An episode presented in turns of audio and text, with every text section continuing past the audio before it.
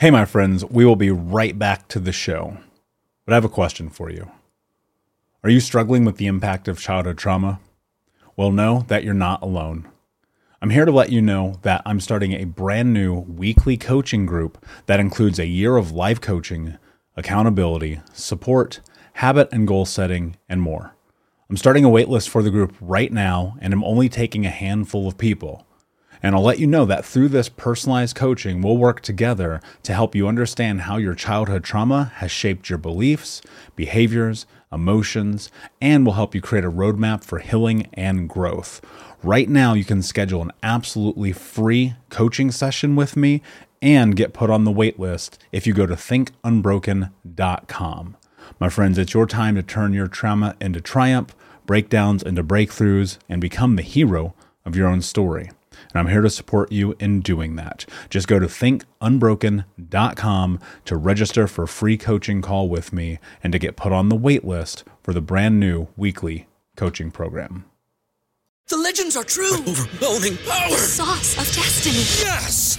The most legendary sauce has arrived as McDonald's transforms into the anime world of WickDonald's. The greatest flavors unite in all new savory chili McDonald's sauce to make your 10-piece Wick Nuggets, fries, and Sprite ultra powerful. Unlock manga comics with every meal and sit down for a new anime short every week only at WickDonald's. Ba-da-ba-ba-ba, go! At participating McDonald's for a limited time while supplies last.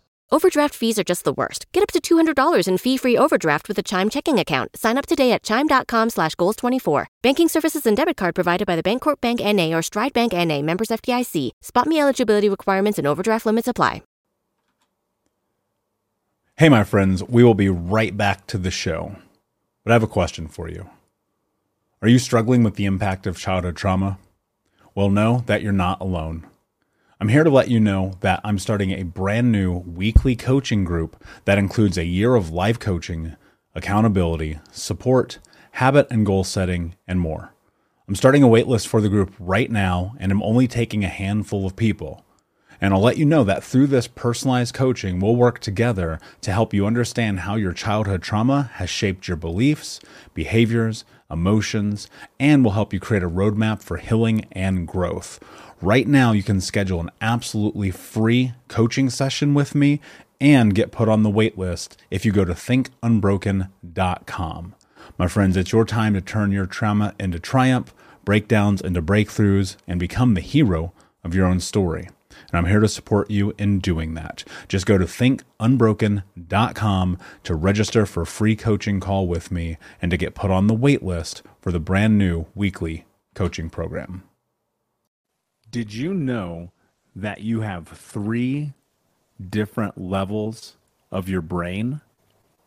Also, did you know that the traumatic experiences of your childhood can keep you trapped in a different level of your brain? What's up, Unbroken Nation? Hope that you're doing well wherever you are in the world today. Very excited for today's episode with Dr. Mitra Ray, who has 30 years of experience in helping people create massive change in their life and their trauma healing journey.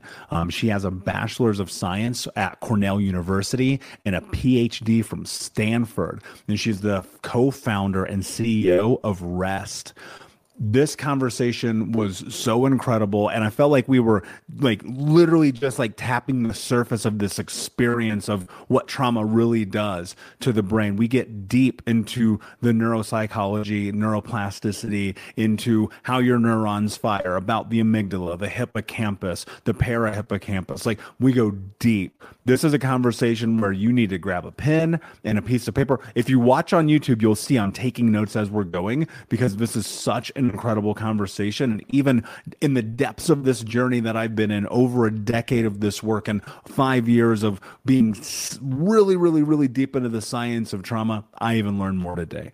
This is an episode that I am so happy that I get to share with you. It's it's times like this where I'm like, man, if people just pay attention to what they're about to learn, I'm telling you, if you just pay attention to what Dr. Ray is going to teach us today, it will change your life. I promise you, because it changed mine. And many of the things that we talk about are some of the same experiences that I've been through. And as we go through, we're going to talk about the science, the research of trauma, and some key things that you can do to bring into your life to create change starting literally today. You could change your brain today in this moment and go from this process of being traumatized into being the hero of your own story. As you can tell, I'm fired up. I'm very excited about this episode. And without further ado, my friends, let's get into the show. Hey, what's up, Unbroken Nation? Welcome to the Think Unbroken podcast. I'm your host, Michael Unbroken, and this podcast is about helping trauma survivors let go of the past, overcome their fear, discover their identity, become the hero of their own story, and ultimately to be unbroken. Our goal in company is to bring on guests and experts in the fields of mental, physical, and psychological health to help you overcome the past, to take back your power. And in this podcast, we are unedited and unfiltered, and we're going to give it to you real so that you can start to create massive change in your life. If you're curious about learning more outside the podcast, you can get a free copy of my book, Think Unbroken, at book book.thinkunbroken.com. That's book.thinkunbroken.com, where you can get a copy of my number one best-selling book, Think Unbroken: Understanding and Overcoming Childhood Trauma. The most important thing that you can ever do, my friends, is show up for yourself, and that's where you are today. And I appreciate you. I have massive gratitude for you. And without further ado, let's get into the show. We'll be right back to the show, but before we do, I want to take a moment and tell you about my new book Unbroken Man, a man's guide to being the hero of their own story. I sat down a few months ago and realized that there are so many men in the world that need guidance, that need support, that need to learn about trauma, removing themselves from toxic masculinity, breaking down the barriers to vulnerability, getting unstuck, and ultimately learning the tools to become the hero of their own story. Unbroken Man is available for pre order right now if you go to men.thinkunbroken.com, where you'll also get access to over $1,000 in bonuses, including the six week in depth trauma healing coaching app, which you'll get instant access to. I created Unbroken Man to be accessible to everyone around the world, but it is written for men from the guise of a man. And I hope that you will find it to be a practical tool on your healing journey in the same way that thousands of men around the world have. So check out men.thinkunbroken.com to pre order. And until next time, be unbroken. Hey, what's up, Unbroken Nation? Hope that you're doing well wherever you are in the world today. I'm very excited to be back with you with another episode with my guest, Dr. Mitra Ray, who is the CEO and co founder of REST.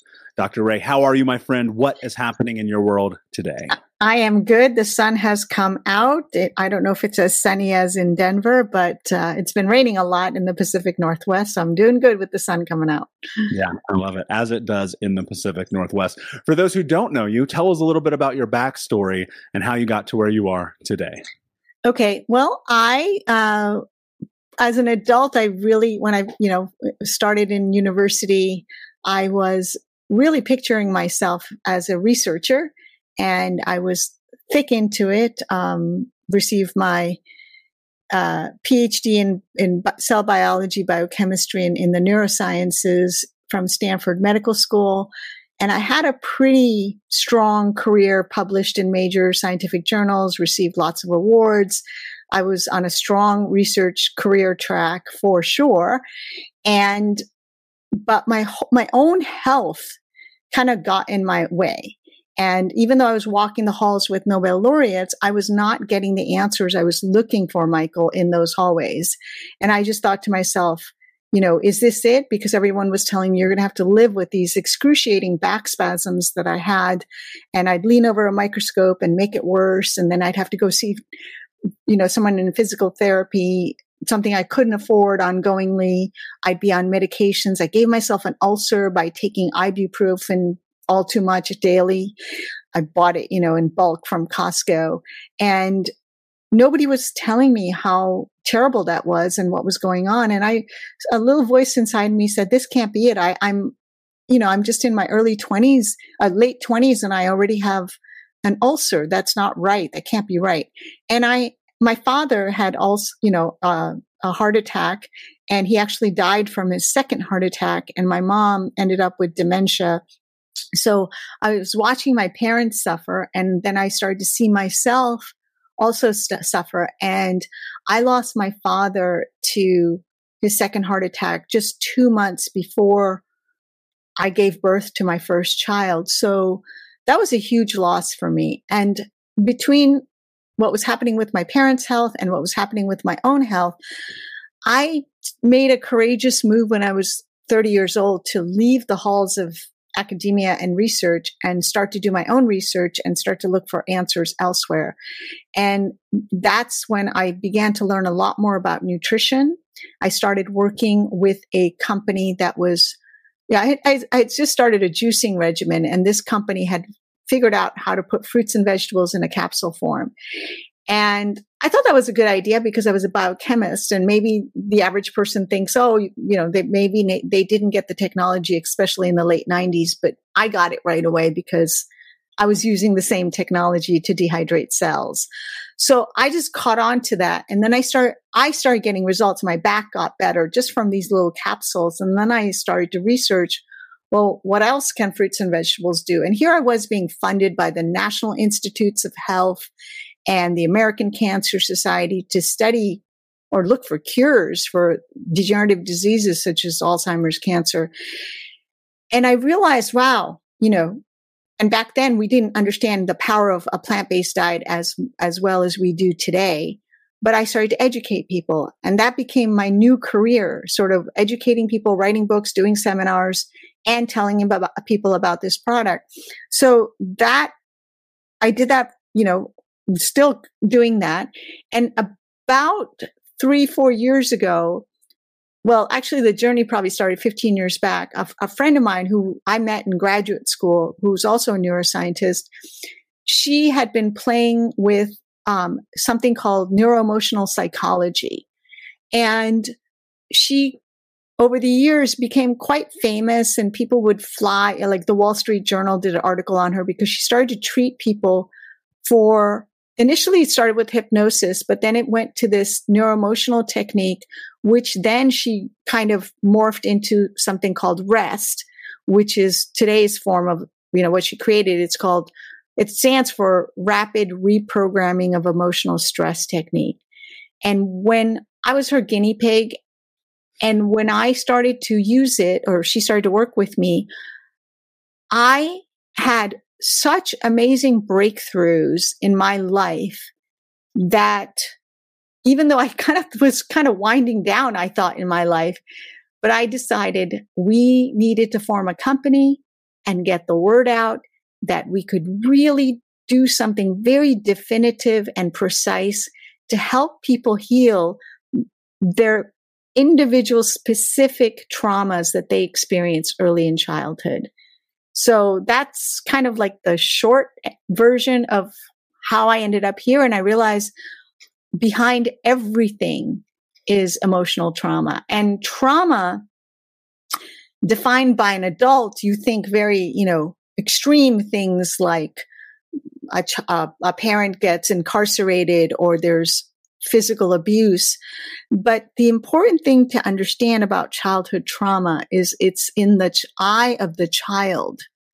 And the ch- and a child can be traumatized by the most trivial of things because they don't have a logical brain. They don't understand the world and they could be left alone in the playground for a hot minute or they could be taken out of their hot, their, their bathtub a little too early. And all these little things can become a traumatic experience for them. And that trauma, that traumatic experience kind of lives in their body and can be triggered at any time when you're not, you know, ready for it, so to speak. So, I have really become an advocate that we all take a good look at our childhood if we want to heal those patterns of behavior that aren't working for us, no matter what they look like. Yeah, hundred percent, and and that's an incredible back backstory and journey to where you are today. And when when you were talking about your illnesses in your early 20s, my first thought was like, well, that sounds like stress to me. That sounds like this chaos of that environment. And like n- maybe, and I don't want to put words in your mouth, so excuse me if I do, but it's like knowing the where I was in my 20s, like not having coping mechanisms for being able to manage and facilitate that. You're 100% right about that. Being a first generation short brown Indian woman at Stanford Medical School with with a lot of men that basically took a lot of advantage of me and my ideas and a lot of a lot of stressful things happened. wasn't so pretty. So yeah, absolutely. The stress didn't help and I did not have the coping mechanism. So it showed up as physical ailments for sure. Yeah, I, I, faced the same thing in my my twenties, getting diagnosed with a couple of different things, and just sitting there and thinking to myself, no, I don't like this. I'm I'm not yeah. going to accept this prognosis and and realizing that one of the especially important things that one must do in this journey is be an advocate for their own health because of course doctors always have your best interest in mind. I mean that's part of the freaking Hippocratic oath, but like at the same mm-hmm. token like they're seeing 8,000 patients a week and you get 8 minutes and ultimately I would say maybe don't spend so much time on WebMD, but also you have to be willing to go onto this journey and try these different things. You know, one of the things that that was really fascinating to me about what you do and going into rest was thinking about, and I could be wrong here, so let's go into this. Yeah. You know, the, the parallel possibly of other emotional behavioral changing um, the word that I want to use just went out of my brain. That's fine. Um, avenues will be the word that I use instead. Um, like EMDR. Like yes. talk talk us through the process of of rest and and how that plays a role in this journey of healing yeah um, well when you look at you brought up EMDR. There's so many things that are out there today. Um, emotional freedom technique, which is tapping, uh, known as tapping, EMDR, cognitive behavioral therapy, all these things that are out there.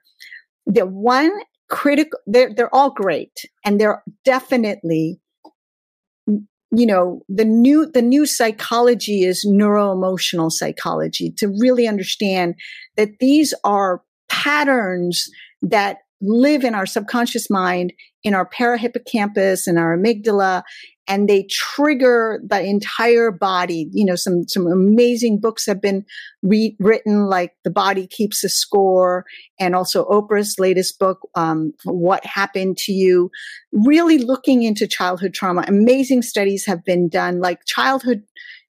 If you, if you look at, um, let me let me do a little bit of history like if if this is how important tra- trauma is to understand and, and this is a study that was done by, and I'm sure you know it, between the CDC and Kaiser Permanente looking at adverse childhood experiences. Now, they defined adverse childhood experiences from the perspective of an adult, uh, like incarceration, divorce, you know, abuse, serious things.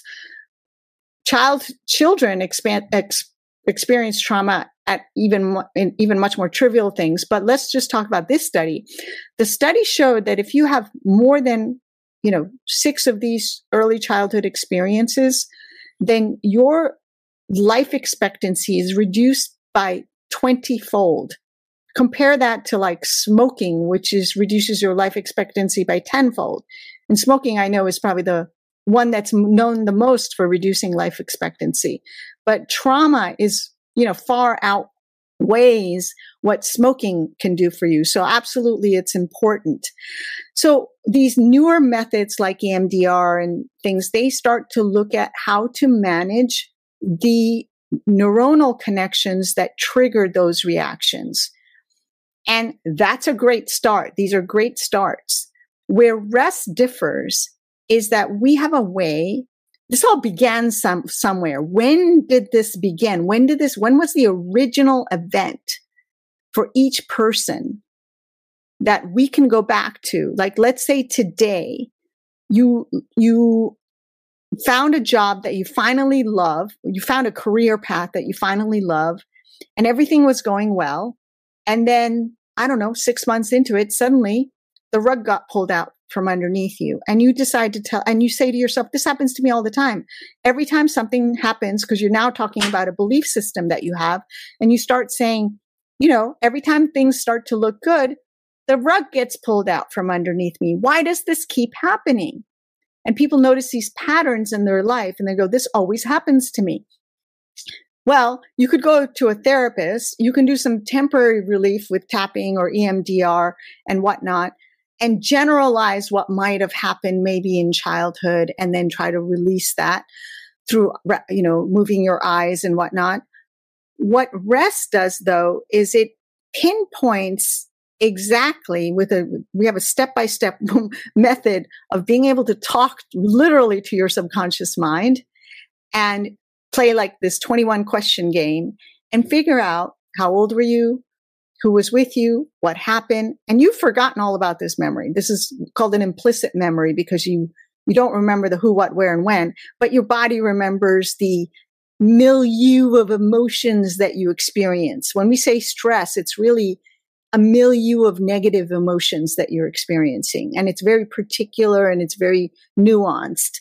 And then that pattern get that stuck in your body. And so whenever something smells the same, feels the same, your brain is just like a look, a pattern recognition machine. And it goes, this smells and feels like what happened to you when your mom took you out of the bathtub when you weren't ready. Now, that was a trivial ex- experience, really, from an adult perspective. You were in the bathtub and your mom said, It's time to get out and have dinner. But you created this whole imaginary world in your bathtub. You were four years old. You were having a good time. Life was good. And you, you knew that if your mother took you out, that would be the end of this complex imaginary world you had created in your bathtub. And then you have this emotional experience about that. You feel betrayed. You feel, you know, uh, loss. You feel uh, threatened. You feel fear. You, you feel like that you're not in control of the situation. You feel all these complex things because we are first and foremost emotional beings. What adults don't realize is that even a baby in utero is emotionally highly complex. They may not be able to talk. They can't represent their thoughts, but their emotions are as complex as they will ever be because they don't have a logical filter to filter out what is actually happening in their life. So they're having this highly emotional experience. You're having this highly emotional experience getting out of the bathtub.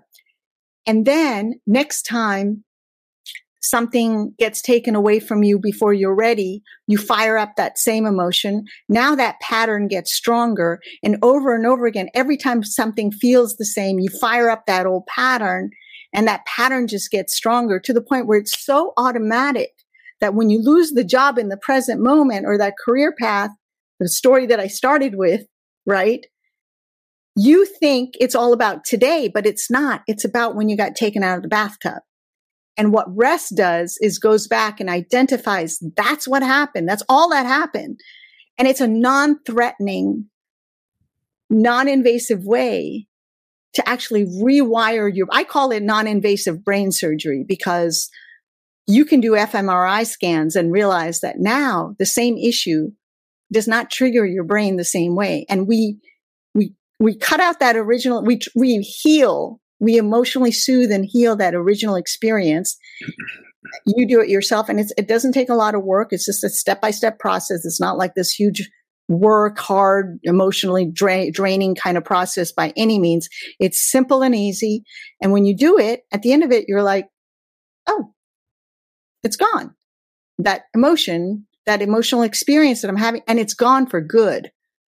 It's gone for good because we've soothed and, and this is this kind of a I think that there was a study in the, I want to say around 2017 that was published showing that once we open up one of these implicit memories, we have about 15 to 20 minutes to reprogram it. And that's the window we take advantage. We open it up in, in a rest session, we reprogram it, and then it can never haunt you again. And that's basically what happens during a rest session.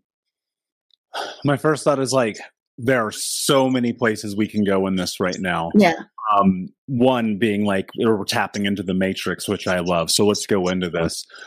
Early on in this show, about three and a half, almost four years ago, one of the things I talked about was the ACE study and going into the depths of it because recognizing while I don't think it's the end all be all to this conversation, I think it's a great jump off point. And and the reason why is because understanding that research actually changed my life. Mm-hmm. Uh, because I am in the small minority of people who have a score of 10. Yeah. And so the entirety of this show, which everyone who listens to the show knows the truth, started very selfishly because I was like, I need to find solutions. I'm looking at my life. It's it's imploding. I've tried every modality, the word I was looking for earlier, on trying to go through this journey. I mean, you name it, and I have done it, literally all of it.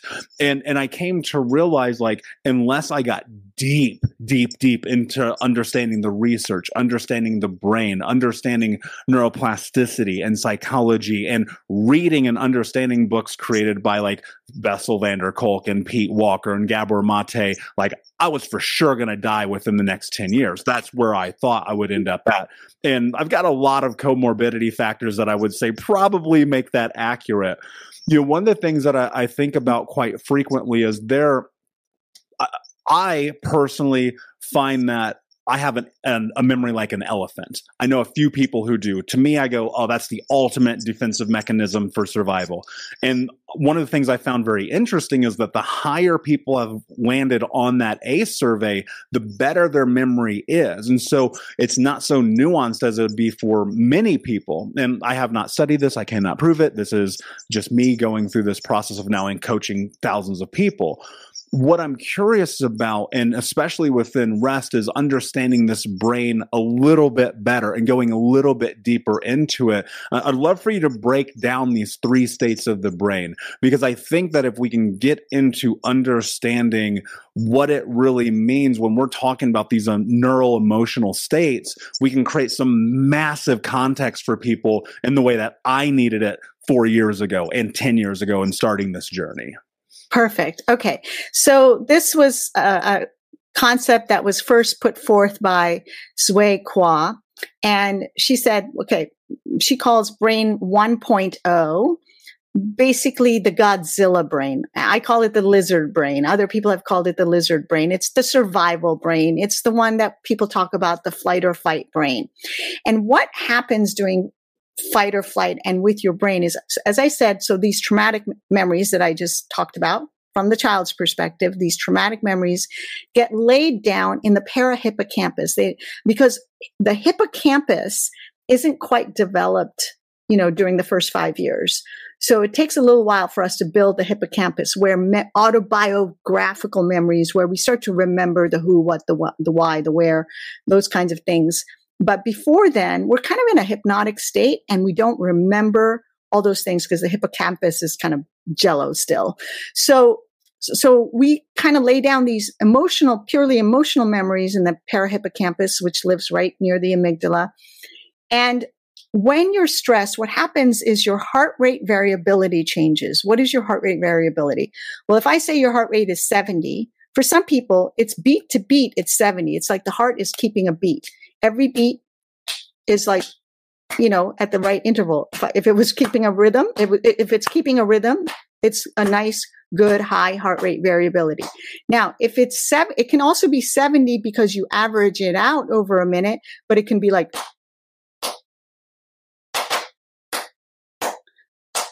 all over the map. Like not keeping a beat but mathematically it can average out over a minute to be 70 still.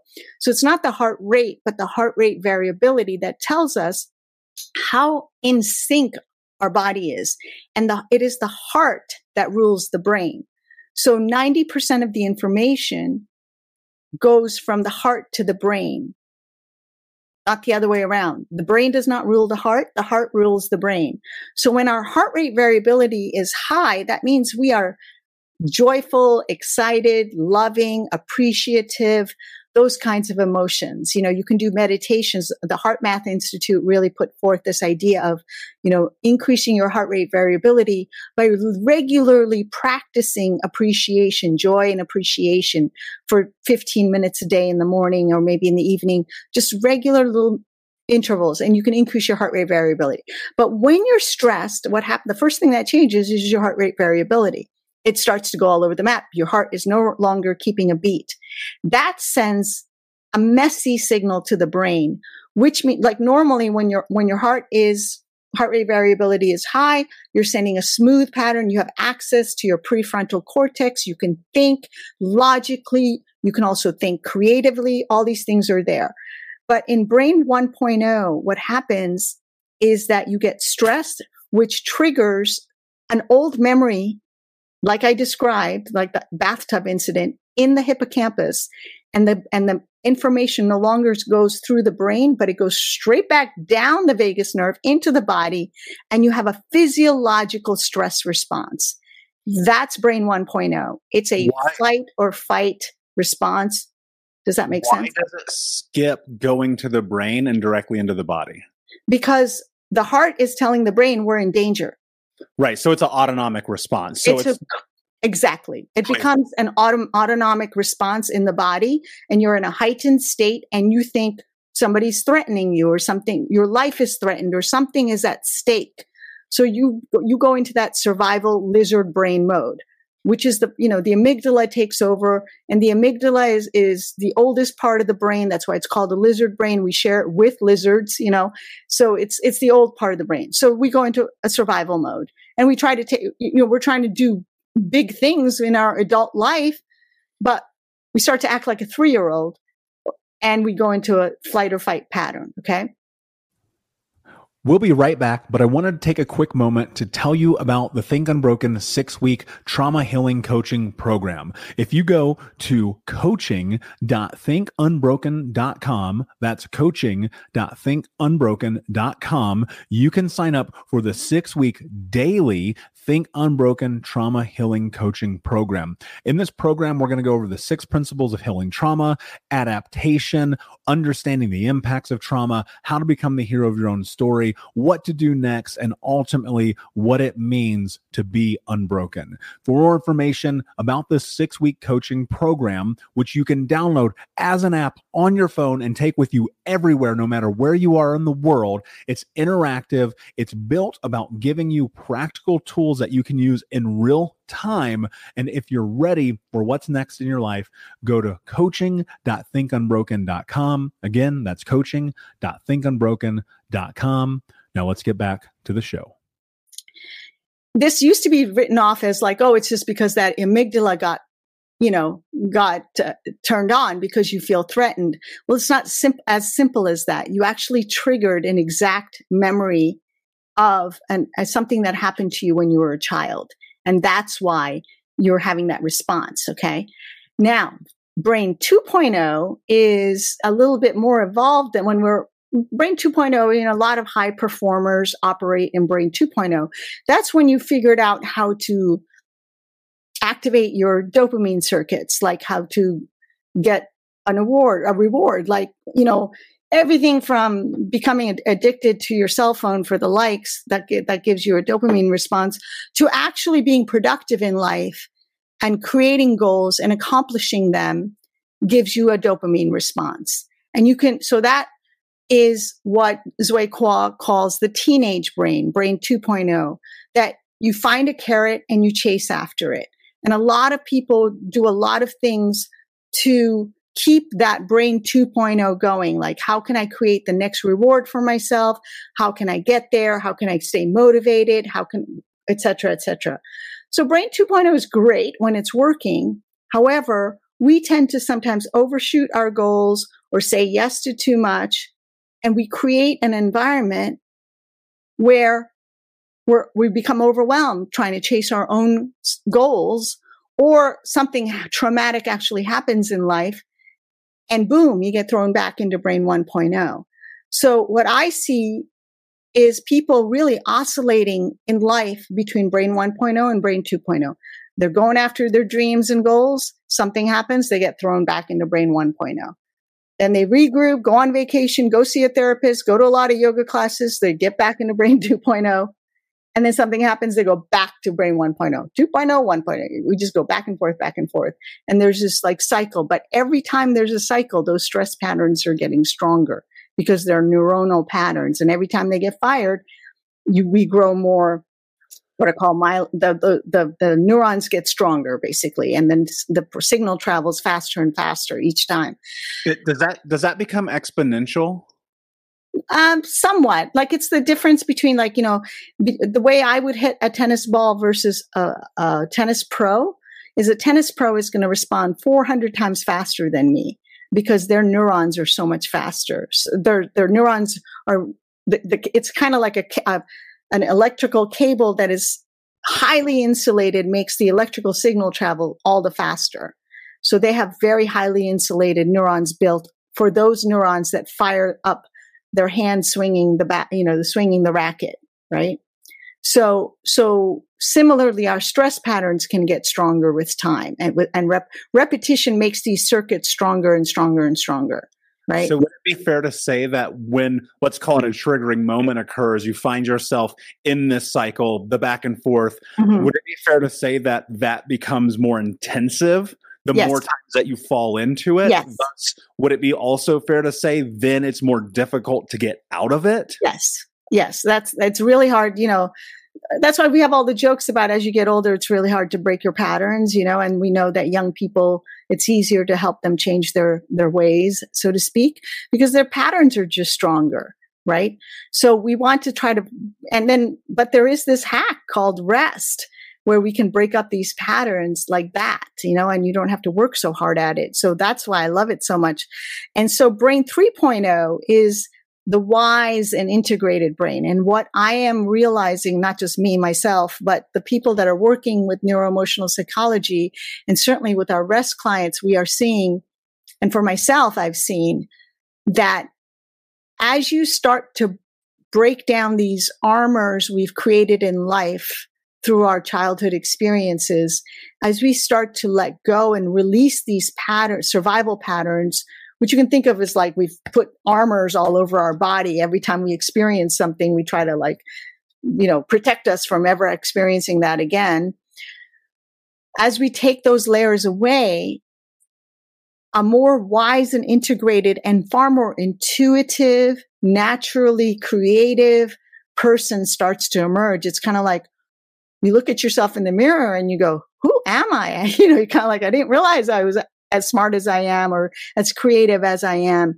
And you, and it's like, it's like, um, you can hear yourself again. You can find your clarity again because stress takes up so much energy, so much energy.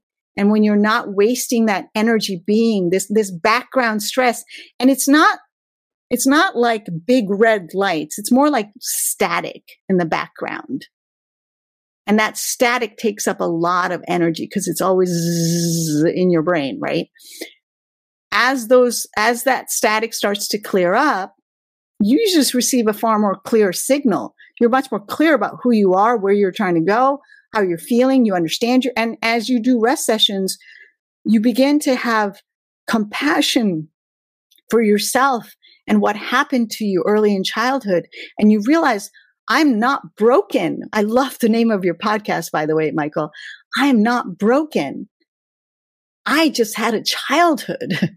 That's all that happened is I had a childhood with a bunch of experiences that the adults around me didn't know that I needed soothing. Yeah. Absolutely. And and I, I love this. And the deeper I get into this journey myself, th- this occurred to me like a for lack of a better way to phrase it, like a baseball bat to the face about eight months ago.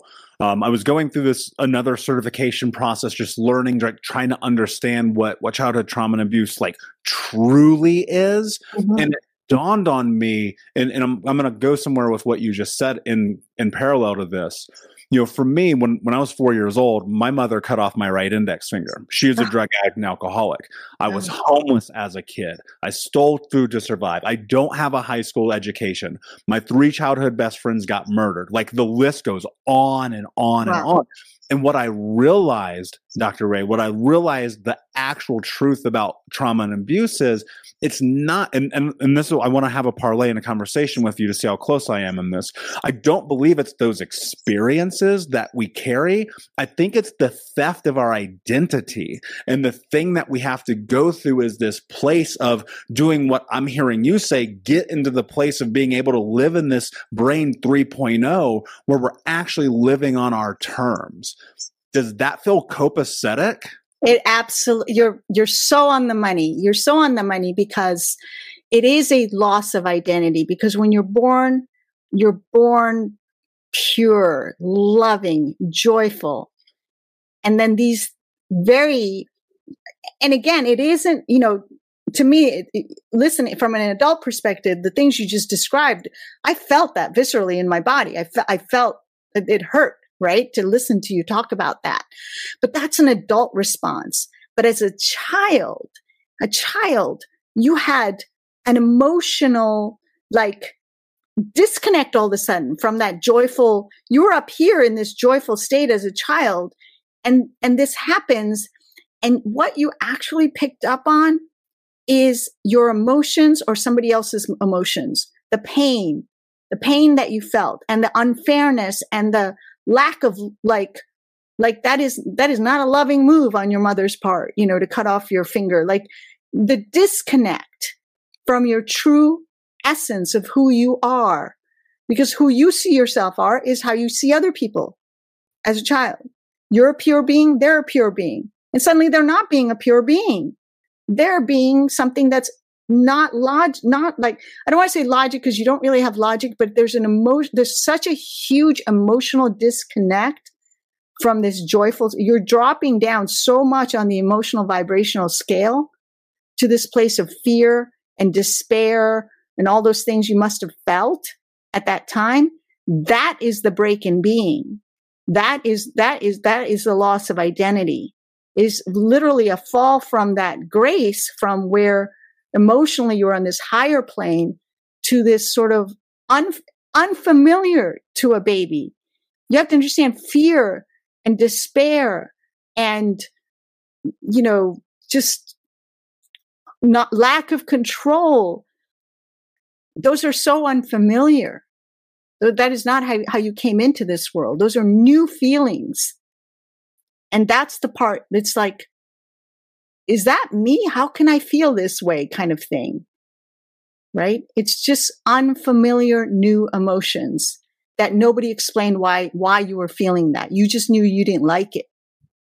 How much of while you're in this journey of going through this process, evaluating, making meaning of these experiences, one of the things that I teach my clients early on is I'm like, you have to literally create yourself. There's in mm-hmm. my first book, it, it's subtitled "Create You" because there is this aspect of like as you're understanding and overcoming trauma and abuse, like you're effectively and this was my experience like falling forward right just yes. constantly in this place uh, mm-hmm. uh, i wrote a note as we were we were speaking here and I, I thought to myself can you and how do you stay in brain 3.0 yeah um I wish I could just magically bring people into Brain 3.0. I think you could. You know the old the old old way is to go meditate somewhere for 10 years you know and take yourself out of society. time. Right? But nobody's got that time. And that's where, why there's such a huge interest in these other alternative therapies that are emerging. And of course i'm going to say rest is the most direct route to getting to brain 3.0 that is what we tell people is because you know by the time you've done let's say you know each rest session is no no more than 50 minutes sometimes they're even faster um, each time you start to break up these fundamental patterns that have been running your life in a way that you don't approve of of yourself you know? And when that happens is that I, I would say a person who's done like 20 rest sessions probably has broken up so much of the automatic behaviors that don't serve them that they are really they have nowhere else to go but brain 3.0 They're just because their brain is clear. It just, it, it's an, it's just like this natural evolution that happens when you let go of the stress patterns. Why do people revert behavioral patterns into things that, for lack of a better term, destroy their lives while they consciously know this thing that I'm doing is fucking my life up? Because, as you said, it's an autonomic response. They're so not thinking anymore. That? Well, you know, you can, you have about, when you, meditation is a daily practice that can help you start to recognize, kind of create a little distance from you and your thoughts, if you will. If you can kind of slow down your thoughts or start to focus your thoughts maybe on one object, when you start to, when you start to realize you are not your thoughts, probably that's the first step. You know, like you are not your thoughts, you're having your thoughts. And so if you're having thoughts that aren't serving you, that are kind of what I call dead end thoughts, starting to recognize that. But it's hard to do that unless you recognize you have control in the first place. And that's why, you know, so many people recommend meditation. It's because that's like the first step towards controlling your thoughts from running away with you, running away from you, right? Like you're actually just okay, I am just going to, for the next 20 minutes, focus on, doesn't matter what it is, this pen. What am I doing? I'm focusing my thoughts. I start thinking about something else. I bring my focus back to the pen. Just stare at the pen and breathe. Breathe and look at the pen. So what you're doing is you're gaining that muscle memory, brain muscle memory of focus. And you start to realize, aha, I can focus my thoughts. I have control over my thoughts. Because so many people run around and their thoughts are their reality. They, they don't think outside of their thoughts, if you will. Like they don't realize there could be other thoughts that may be just as useful or maybe more useful than what they're thinking. So meditation is definitely something I would recommend for everyone. Um, that is even just starting the day, I think in the morning is when you have the greatest control. Meditation and then intention. The intention to literally be present and the and breath breath connects you when so we can breathe unconsciously which is what most people do all day long or as soon as you bring your focus and your attention to your breath you start to combine conscious and subconscious mind together and subconscious mind is also connected to the body. Subconscious mind also controls the body. It, it's, it's much more than just what's in your brain. When you start to focus on your breath, many things happen physiologically. You can start to breathe deeper. If you breathe into your diaphragm, which is like below your lungs, if you start to breathe down into your diaphragm instead of up in here, then you again you stimulate that vagus nerve you start to calm down your heart rate variability and you start to send all the good signals to your brain.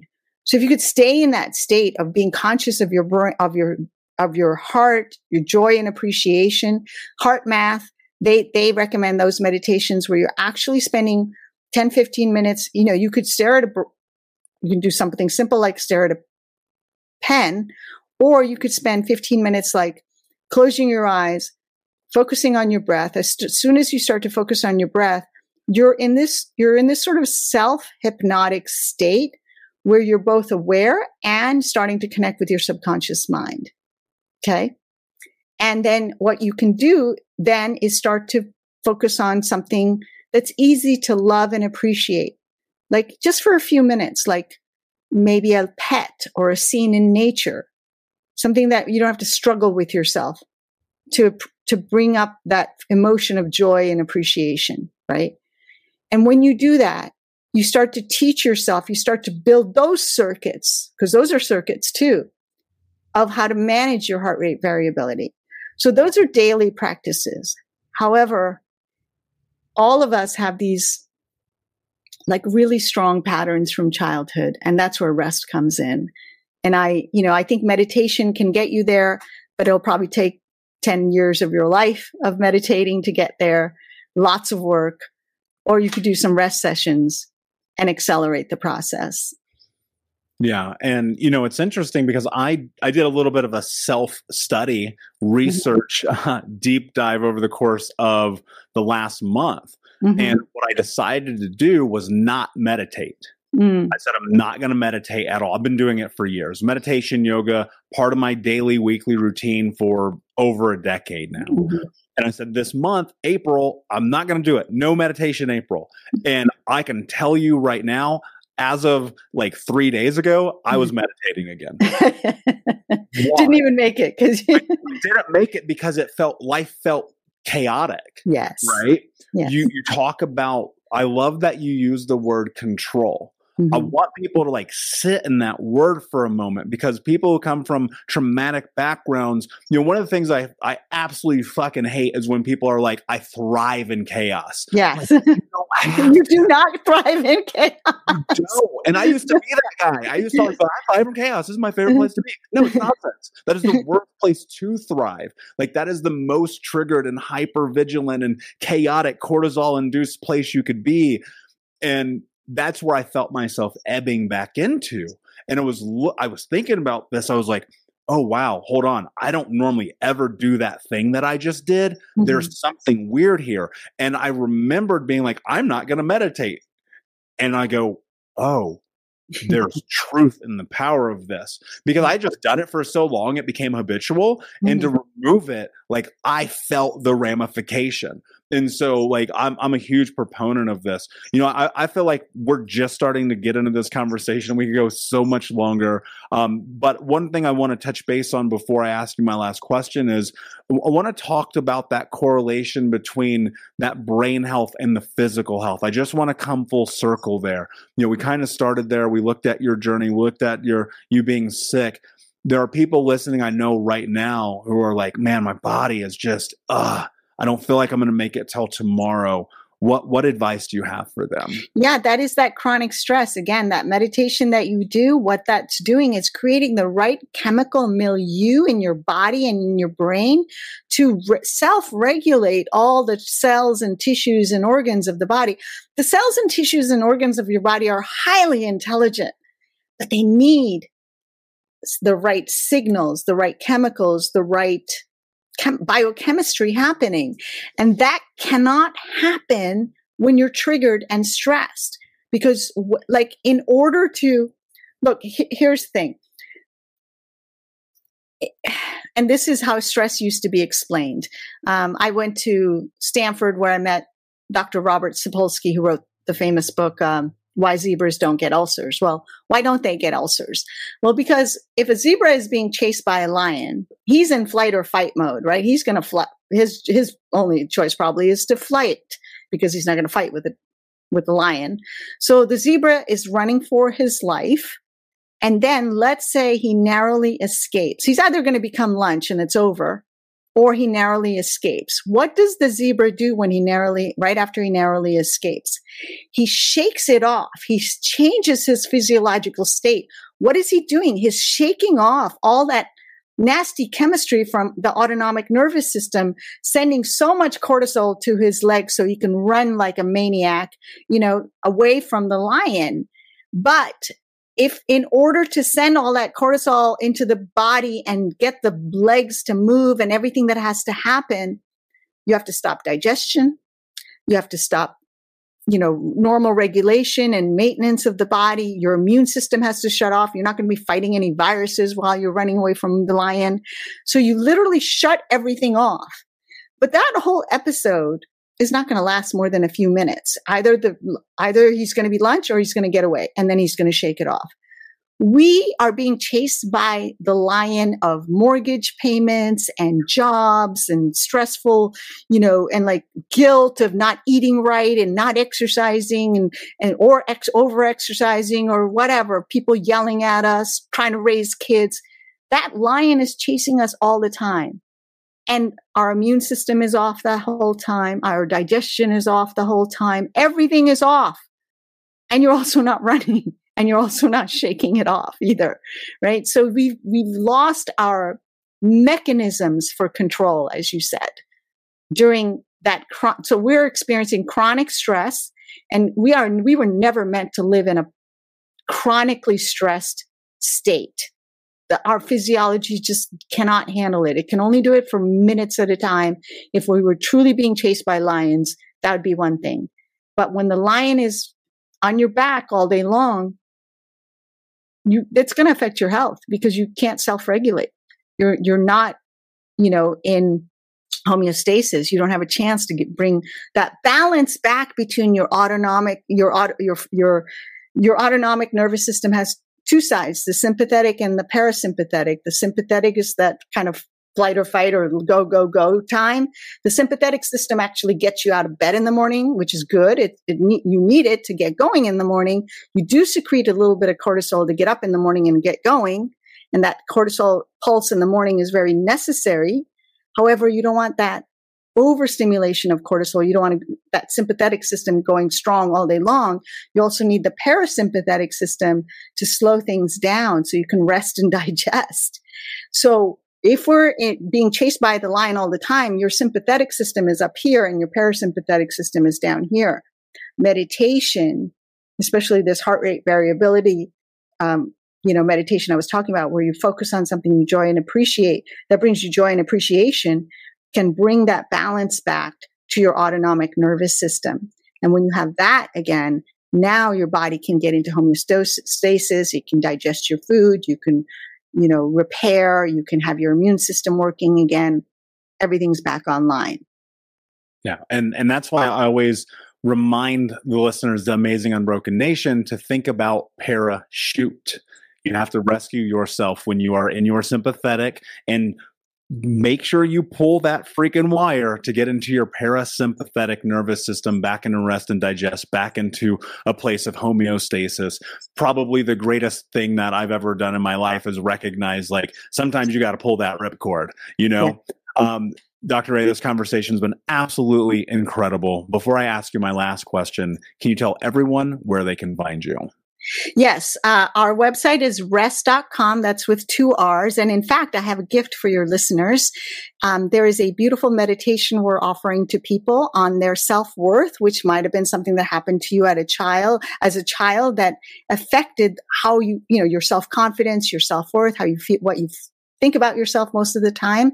And it's a healing meditation and you can download it by going to rest.com with two R's, R-R-E-S-T.com forward slash self worth. So please download that beautiful meditation. And if you do it every day, again, it's another thing you can do to focus your mind, bring yourself into a hypnotic state that can help you bring your autonomic nervous system back into balance, as well as start to heal. The other way to start to affect the subconscious mind is through repetition. So if you can, you know, do that meditation daily for about 30 days, you will see that it has a great impact on how you see yourself when you look in the mirror. So that's just a gift that I want to offer your listeners. Beautiful. And thank you for that. And of course, we'll put the link in the show notes for the Unbroken Nation. My last question for you, my friend What does it mean to you to be unbroken? I love who I am. I can truly own, you know, when you can own the beauty of who you are, then you start to see other people as beautiful beings too. But it starts with like, if you can be kind to yourself, if you can be generous with yourself, if you can appreciate that if you are doing something that doesn't see, feel right to you, instead of feeling shame and guilt, really look and, and understand at least that this is just a behavior that's being triggered by your childhood. And it's fine and it's okay. And so when you become unbroken, then you realize you were never broken to begin with, right? You, you were born this beautiful, pure being. And when you start to experience yourself from this place, then you can love and appreciate other humans in this same way and naturally have empathy and sympathy and also be okay with your emotions. Like we're supposed to be emotional. We're supposed to have emotional responses. That doesn't mean we have to our, our world doesn't have to have fall apart because somebody died and we have to go through grief. You know, we, we're allowed to feel emotions, without the emotions taking over our physiology. That's what it means to me to be unbroken is to be, you know, our, our tagline at rest is emotions matter, master yours. That's what it means to be unbroken. Somebody who is in, has emotional mastery. Beautifully said, my friend.